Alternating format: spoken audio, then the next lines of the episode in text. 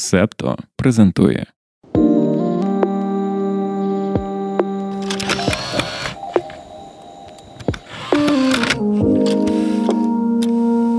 Усім привіт! З вами подкаст через 348 сторінок. І сьогодні ви будете з нами Станею і Володею. Привіт, Володю! Привіт, Тетяна. Ну що, ми сьогодні говоримо про книгу Дубравки Угрешич Музей безумовної капітуляції. Коли спершу я прочитала цю назву, вона так звучить дуже поетично. Е, ти думаєш, там є якісь підтексти. І е, пізніше, вже по книзі, ми дізнаємося, що такий музей існував. Існував до певного часу у Берліні. І все би було дуже просто, якщо б вона просто тим музеєм назвала книгу. Бо я, прочитавши цю книгу, зрозуміла ще один такий підтекст що коли ти залишаєш свою країну, зазвичай, якщо це в часі війни, в часі якихось економічних негараздів, десь ти маєш внутрішню капітуляцію. Оце відчуття внутрішньої капітуляції присутнє. І я думаю, що вона з цим відчуттям ходила, і пізніше, прийшовши в музей, їй склалися всі пазли. Від свого боку, я добавлю, що це один з найякісніших і хороших текстів. От мене до тексту немає взагалі ніяких, ну тобто, ну таких, я маю на увазі, що сюжет, побудова, побудова структура самого твору немає ніяких претензій. Тобто мені ні багато і ні замало. Воно от рівно стільки, скільки воно є. Є деякі розділи, які. Е- ти відчуваєш, що вони дуже добре, якісно написані, але ще немає такого розуміння, що це вона Хотіла сказати, а що, а до чого воно? А про що? І от ці питання вони мені теж дуже подобаються, коли вже твір прочитаний і залишається якийсь розділ, який ну не вкладається в моїй голові, і ходиш і собі думаєш, а ну а як воно в цю загальну канву лягає? А до чого воно? І от ці питання воно дуже добре. Тому я з свого боку рекомендую його прочитати, все ж таки, бо ну бо там думки дійсно хороші. Навіть для тих, хто люблять цитати то тут що не сторінка, що що не розділ може бути, що не абзац. Це скосидіти з олівцем, ті, хто люблять у ці цитатники вести, то ця книга піддається, по-моєму, на на, на цитати, на фрази, на, на різні на різні такі речі. До речі, так, бо я читаю не з олівцем, я читаю з наліпками, і я собі наліпками позначаю. І коли я закінчила читати цю книгу, вона в мене просто майоріла цими наліпками. І цікаво, що хто цікавиться фотографією. То в цій книзі є дуже дуже багато згадок і пояснень, що таке фотографія. Чи фотографія це відображення теперішнього, чи фотографія це відображення минулого, чому саме цей кадр вирвано з життя? От заради цього можна цю книгу теж читати. А я добавлю про фотографію. Мені подобається момент, коли вона е, героїня їде в Нью-Йорк і ходить пішою прогулкою по Нью-Йорку. Їй Нью-Йорк не звучить, не відгукується, і вона не може зрозуміти, чому в неї нема конекту з містом. І коли вона сідає в таксі і з'являється скло. І якби через камеру, і вона тоді пригадує, в таксі ще грала музика якась, і все, і її пазл складається. І от це теж такий відгук до нас сьогоднішніх, що за гонінням ідеального кадру, ідеального життя. Ми в інстаграмі виставляємо і все ідеально вибудовуємо, і по і, і нам ідеальні картинки е, туроператори пропонують там Італію, ту Туреччину, все з ідеального ракурсу. І коли ти приїжджаєш в те місто, в той готель, ти бачиш ширше, і ти розумієш, що панорама міста трішки не така. З Індією таке дуже часто е, буває, коли оцей. Тадж-Махал, відомий індійський палац. І це завжди сфотографовано з одного ракурсу. Але в мене була знайома, і вона говорить: там тако, варто тільки голову повернути на 5 градусів, і ти бачиш гору сміття, е, корови їдять це сміття, багато людей. І тобто це такий трішки такий неінстаграмний жах. такий от. Про інстаграмність, бо я теж мала думку. Ем, що коли ти читаєш цю книгу, і авторка з самого початку вона каже, що ви зараз побачите дуже багато, на перший погляд, непов'язаних речей. Але коли ви дочитаєте цю книгу, вам ці речі мають оцей логічний зв'язок, оцей конект між ними має з'явитися. І потім ти читаєш дуже багато про альбоми, про сімейні фотоальбоми. І у мене була думка, що ця книга не є сімейний фотоальбом, тому що сімейні фотоальбоми формуються трошки за іншим принципом. А що це радше нагадує сторінку в інстаграмі, от начебто вона веде сторінку, і тут е, побачила якусь стару фотографію, тут вона зафіксувала, що вона в Лісабоні, е, тут вона зафіксувала свою маму, е, тут вона думає про повернення додому, і якісь такі. Це не твіттер. От от просто вона так описує, що ти маєш дуже чітке візуальне бачення, що вона тобі хотіла словами передати. І я не скажу, от, от бачиш, вона свій інстаграм не веде заради такої вилизаної картинки. Ну, інстаграм це такий інстаграм в моїй голові. Не заради вилизаної картинки, але це такий інстаграм, на який би я підписалася. Так, але є один такий нюанс: це все ж таки інстаграм пам'яті, бо вона дуже про пам'ять говорить, і фотографії відіграють велику роль в. в Ну, в запам'ятовувальному, пам'ятовальному процесу, коли я, як, наприклад, внук, беру фотографію діда і дід, і якщо дід чи бабуся там живі, і вони мені розказують, що було передумовою, що було до цієї фотографії, ну різні такі сімейні історії, або, наприклад, історичні події. І е, от є одна дуже хороша думка з пам'яттю. Е, з часом пам'ять наша настільки деформується і видозміниться, що отут дуже цікаво, що ми будемо пам'ятати про історичні події і як ми їх будемо трактувати, як ми будемо розказувати вже своїм внукам, що щось затреться, як на фотографіях, або хтось спеціально сяде ручкою, як в неї так було, що е, бо м, дядько там чи дідусь воював не на тій стороні, якій треба зараз, вже так виходить, з 20-го століття, ну 21-го століття. І хтось сів і замалював форму, щоб на фотографії фотографії не було видно, що в яких військах людина служила. І оце дуже теж цікаво, як пам'ять буде з нами бавитись. Вона дуже гар... Е, тут дуже багато метафор ще так само. Ілюзій, метафор. І одна з них дуже хороша це коли в зоопарку цей слон. Слон вмирає і в його шлунку. І тут навіть теж воно діє як з пам'яттю. Наша пам'ять теж, як це, як, ж, як цей шлунок слона, бере дуже багато інформації, непотрібної і потрібної. І потім, коли цю пам'ять ми вже будемо будемо старенькі і будемо пригадувати, та? і вона буде так розочервлюватись, і ти будеш розуміти, що о, а тут багато всякого і непотрібного, а як це відсіяти, а як це від а, а, а, мозок теж не завжди деколи оце відфільтровує, затирає там е, теж не і потрібну інформацію він стирає. От тут теж цікаво так дивитися, от саме з цими фотографіями, з цим альбомом, навіть з інстаграмом. Теж ми будемо старенькі і зайти подивитися, і воно теж так цікаво, що деякі факти ми не будемо пам'ятати або будемо дуже розмивчасто пам'ятати їх і про них говорити. Оце це теж дуже хороший момент. Я такий. тобі скажу, що я свій інстаграм і використовую як такий візуальний щоденник, коли мені потрібно згадати, а скільки років тому ми були умовно у Валенсії, там чи скільки років тому у нас з'явилася собака. Але, але... ти піди далі. Чекай, чекай, але це гарна вправа на на пам'ять. Ти піди далі. Ти скільки років ми були? Е, ну, фотографія показує, в чому ви були діті, але ти ще й шлях, звідки ви їхали, кого ви бачили, так. де купили квиток, де ви їли, що ви їли. І вон це хороша вправа для на, на ну, щоб зберегти пам'ять адекватною. Отак я скажу. Не не по не по науковому, а по, по народному. Але тут є ще один момент про пам'ять, тому що ми зараз споживаємо дуже багато інформації і інформації звідусіль. І от я дивлюся на старших людей, які чітко пам'ятають те, що з ними відбулося років 20, років 30 тому. І вони тобі інколи можуть сказати, яка була погода, який це був день тижня.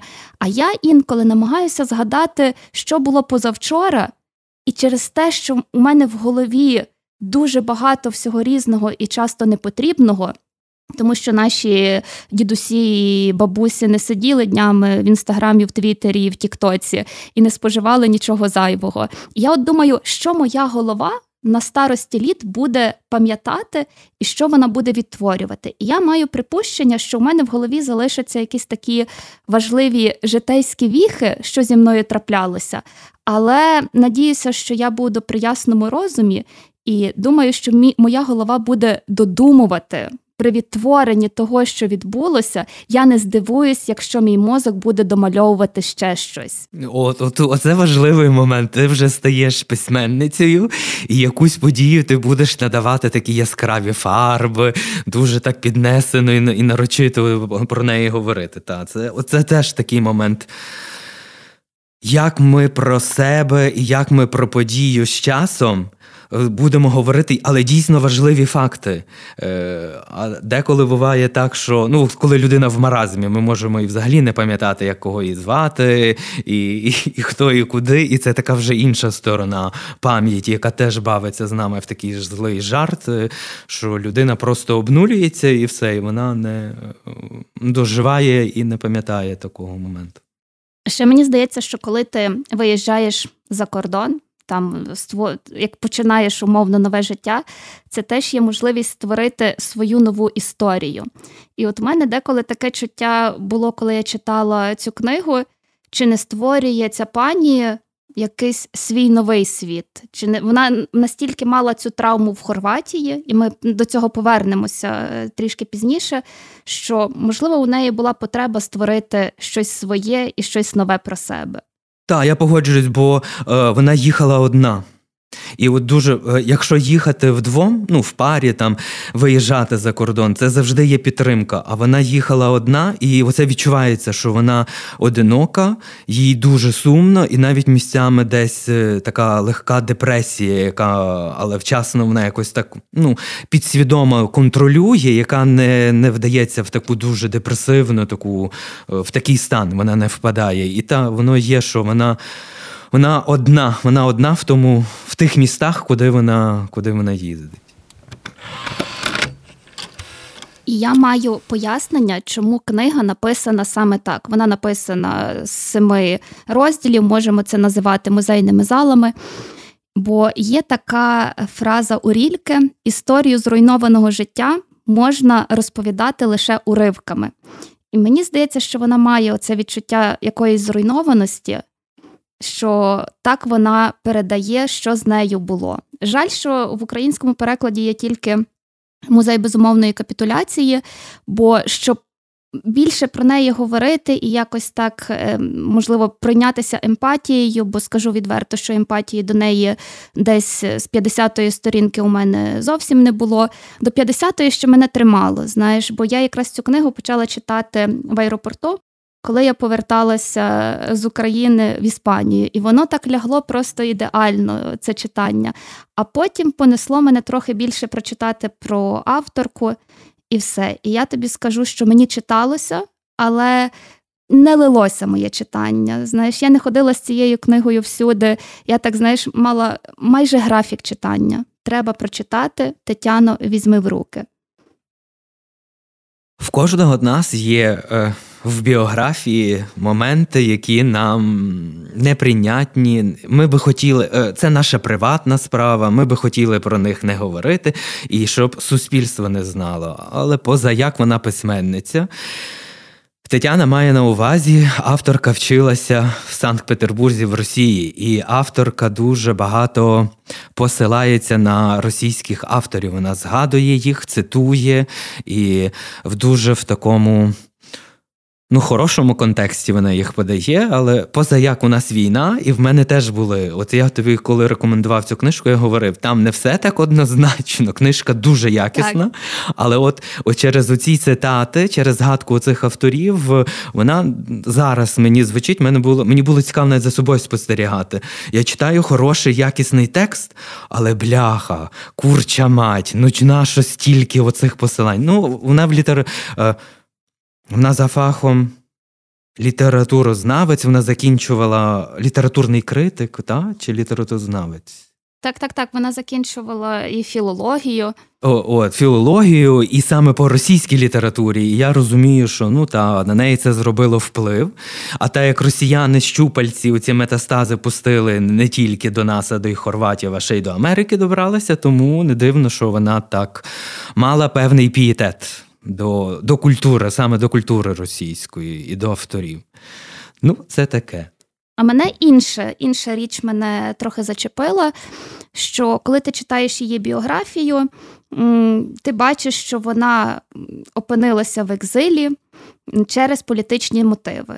І коли ти читаєш через політичні мотиви, то ну одразу ж в тебе думка, що щось вона робила настільки добре для своєї країни, що опоненти її вигнали. Але виявляється, що політичні мотиви полягають в тому, що вона спершу в 92-му році, так спершу поїхала в Нідерланди, потім вона була в Штатах, і коли вона повернулася в Хорватію, е, це е, в одному з інтерв'ю є її фраза, що я не зустріла своїх друзів, і там вона називає їх поіменно, а я зустріла хорватів. І от оця фраза дуже добре показує одну одну річ, те, що вона не мала, вона навіть не вона зневажала оці націоналістичні прагнення хорватів бути хорватами і мати свою власну країну.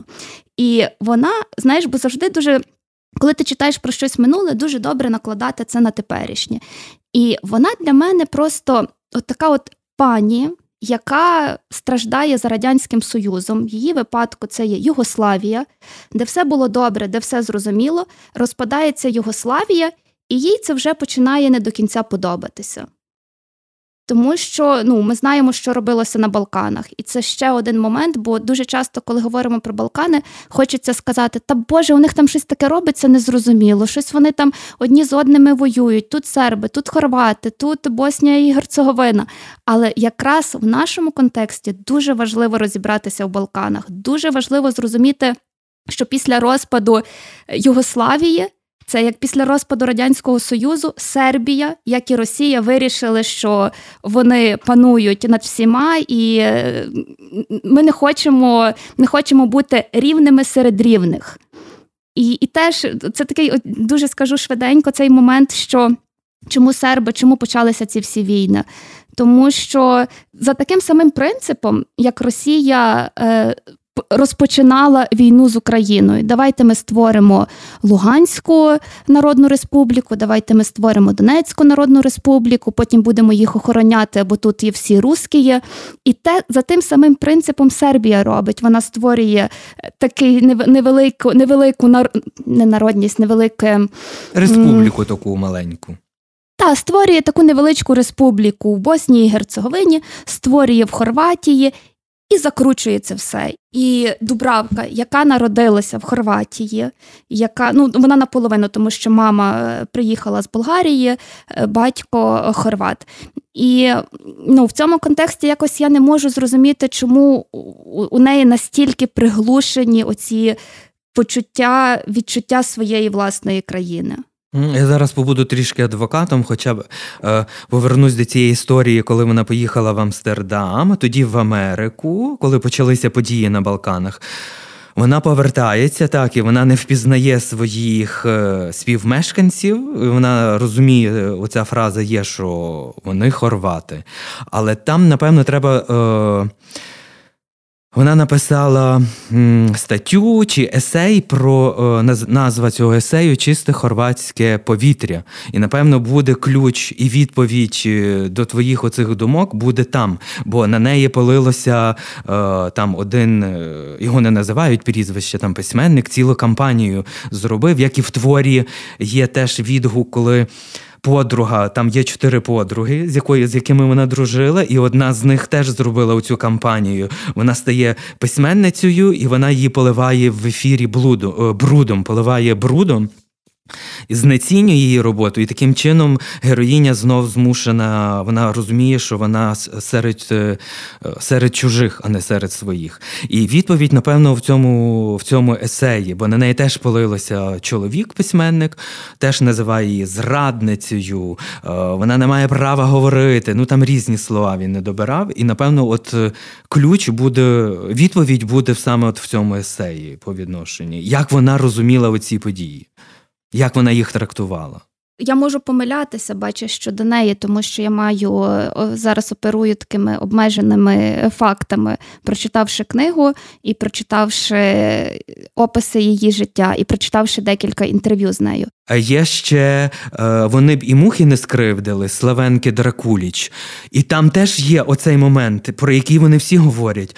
Вони дійсно були всі братами, ну в хорошому значенні цього слова. Вони дійсно всі були братами, як араби, які там проживали, мусульмани, як мусульмани, які проживали, хорвати, серби. Вони дійсно мали оцю таку е, спорідненість і національність е, не відігравала тоді на той момент такої великої різниці. Вони не бачили. І Ця авторка теж згадує про цей момент оцієї такої ну, братерської щирої дружби, хорошому розумінні. І е, е, ця, е, Боже, і Дубравка. І Дубравка теж про це згадує, що вони не відчували, що це дійсно є такий момент, що політики зіграли на цих почуттях і роз, ну, зробили такі дискримінаційні речі, ну, розігнали всі ну, цю таку пропаганду, налили, що е, і дуже багато людей не хотіло виїжджати з міста і з міст, і дуже багато людей так само були. Е, от вона хорватка, там болгар в неї мама і тато, а в когось були там теж були змішані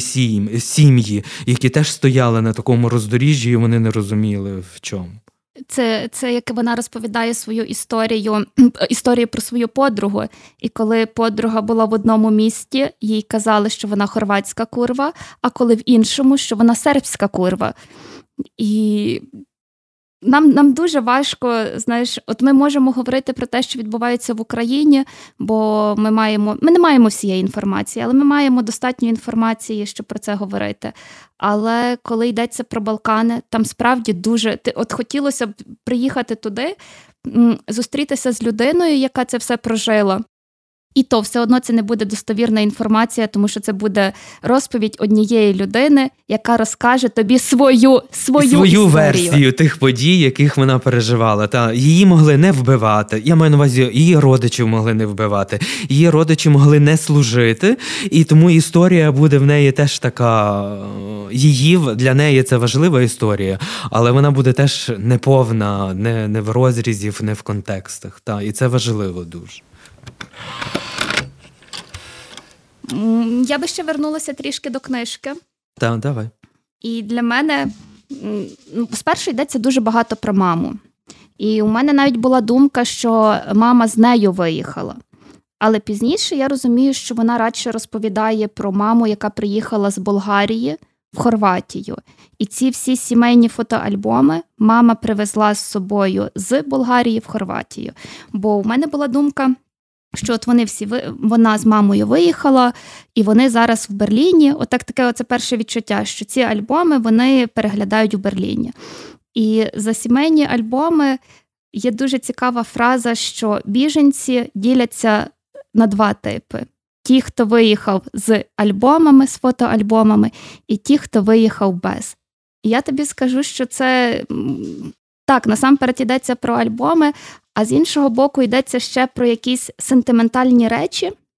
І це теж в книжці дуже в декількох розділах дуже помітно, як вона і як люди, з якими вона спілкується, виїхавши без нічого, шукають собі сентиментальні речі, надаючи їм якогось е, значення. Там Для когось це стає важлива фотографія, куплена на барахолці, для когось це стає е, перо, знайдене на вулиці, для когось це стає камінець, знайдений е, на, на березі моря. І, І я через свою особисту історію знаю настільки важливо. Обростати сентиментальними речима, коли ти дуже практично з документами і з найважливішим виїжджаєш без змоги.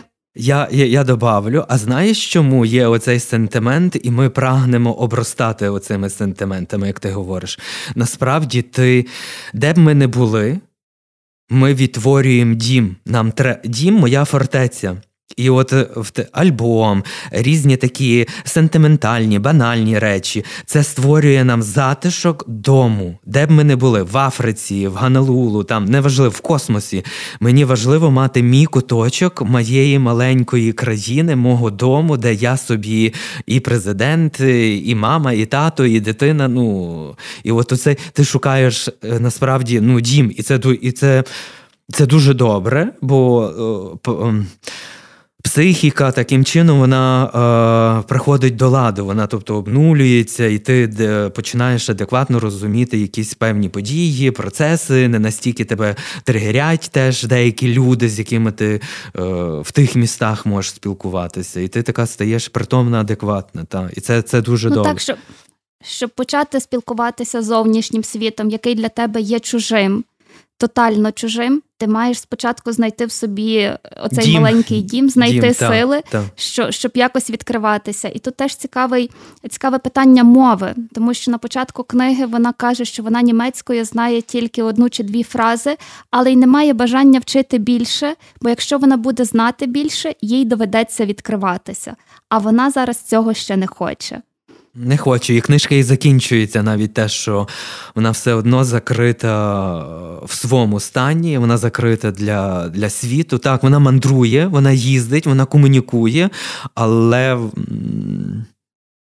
Ну, бо є непевність, бачиш, можливо, вона хотіла би повернутися, а можливо, е- повернутися куди теж питання. До кого, хто чекає чи не чекає. Повернутися ну, ким? Оце теж повернутися ким? Чи ти чи ти повертаєшся людиною, людиною, яка жила а своє життя, Б жила і допомагала своїй країні, чи ти повертаєшся зрадницею? І в її контексті могло якраз сприйнятися так, що вона повертається зрадницею. І я думаю, що це питання зради, питання виїзду, воно ще буде декілька років дуже актуальне для України. Воно буде шалено актуальне, бо Кожного місяця ти бачиш якусь інформацію, оце таке знаєш, поділити на правильні і неправильні, хто виїхав, хто залишився, хто допомагає, хто не допомагає. Потім е, можуть навіть мірятися донатами, хто скільки донатить. І оця така розділеність, бачиш, це не є чи тільки суто балканський феномен, чи суто український феномен. Воно, коли така стається ситуація, люди при шаленому згуртуванні, вони все одно при згуртуванні щодо зовнішньої загрози, вони все одно будуть між собою мати якісь такі камені спотикання, щоб, знаєш, оце як е, 1 квітня. Видавництво видавництво е, показали обкладинку, анонсували книгу е, Історія українського срачу. Е, ну, Це 1 квітня, це зрозуміло, яка книга. Але я думаю, і ця книга така товстенька. І я би почитав, і я так думаю, як це геніальний хід маркетинговий. Так. Але я думаю, якби хтось з письменників написав би, би, ну я би її купив би в паперовому би форматі, бо бо насправді це є ще написати, описати навіть. Але бачиш, наші срачі вони як виникають, так і зникають. І ще от ти згадував про те, що про Дубравку е, всі дуже гарно відгукуються, і ну і справді, бо книга хороша, книга дуже хороша. Але цікаво те, що одне е, одне з інтерв'ю е, брав у неї Андрухович. І я подумала, що Андрухович, якби брав зараз, це було б дуже цікаво, тому що, мабуть, три місяці тому чи чотири місяці тому Андрухович теж розносився всіма соцмережами як великий зрадник і От Андрухович міг би відчувати емпатію до пані Дубравки, і пані Дубравка, якби не померла цьогоріч, також могла б відчувати емпатію до Андруховича. Чекай, та саме через це я тобі рекомендував цю книгу. Насправді, от ти, ти внутрішньо дійшла. Бо я коли оце, е, я її прочитав ще раніше. Потім починається оцей кіпіш стосовно Андруховича. Ну і чесно, е, так між нами і для всіх скажу: ну дійсно негарно він поступив, бо дійсно спокійно можна було. Там є багато різних нюансів, які сплили, і це не робить йому честі. Але це це його справа. І я так так це ж накладається на це. І і теж читаю це інтерв'ю, і такий о, цікаво! А як би він зараз взяв би інтерв'ю, коли на нього так не кинулося, і він, бідний, всякими правдами і неправдами оце починає виправдовуватись. Ну, Забушко сказала взагалі геніально. Вона одним реченням сказала.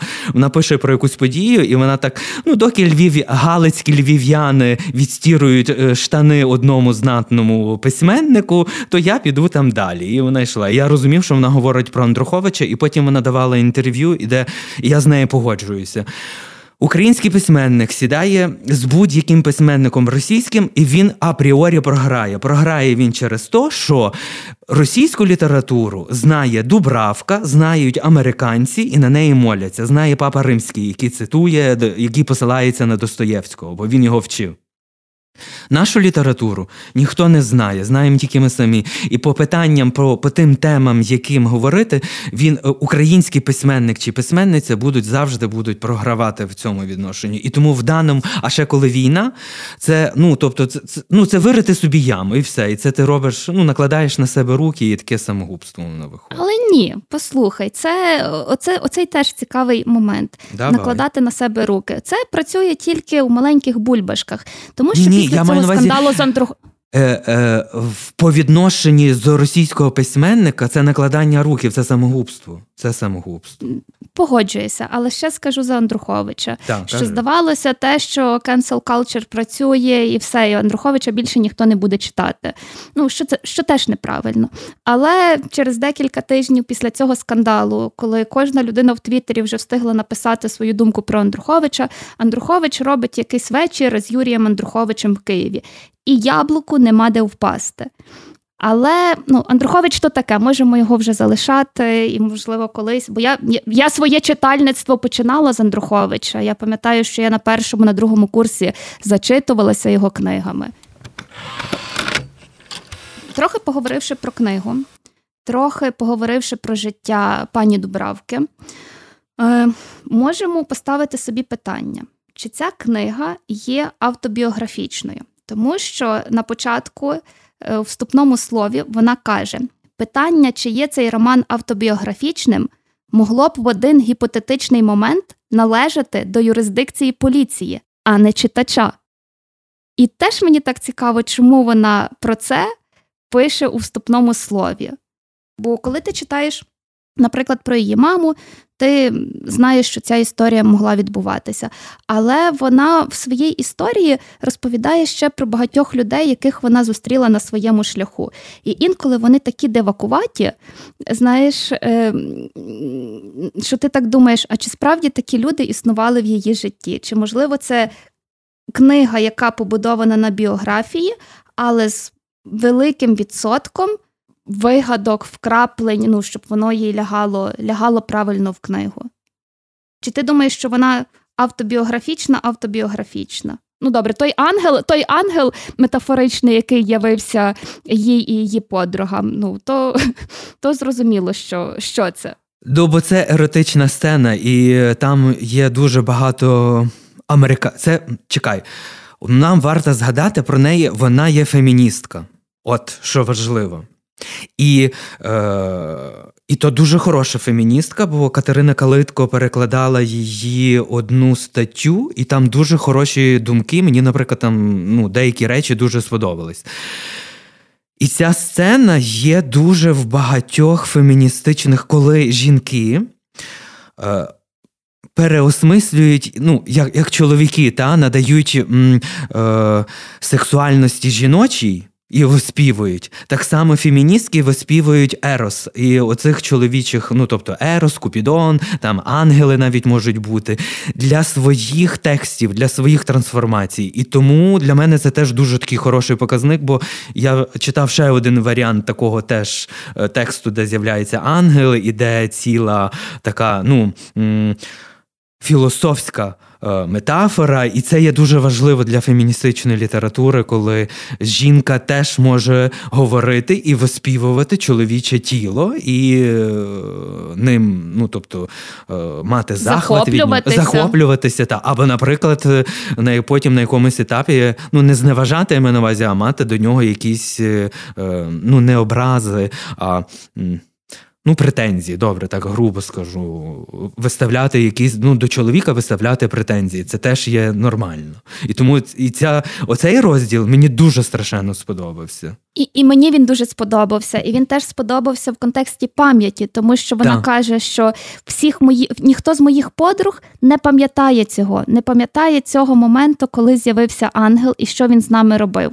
Але він їм залишив по маленькому пір'ячку, яке вони знайшли наступ, наступного дня. А мені він залишив пам'ять, хоча я була би рада, якби все було навпаки. От така вона пам'ять.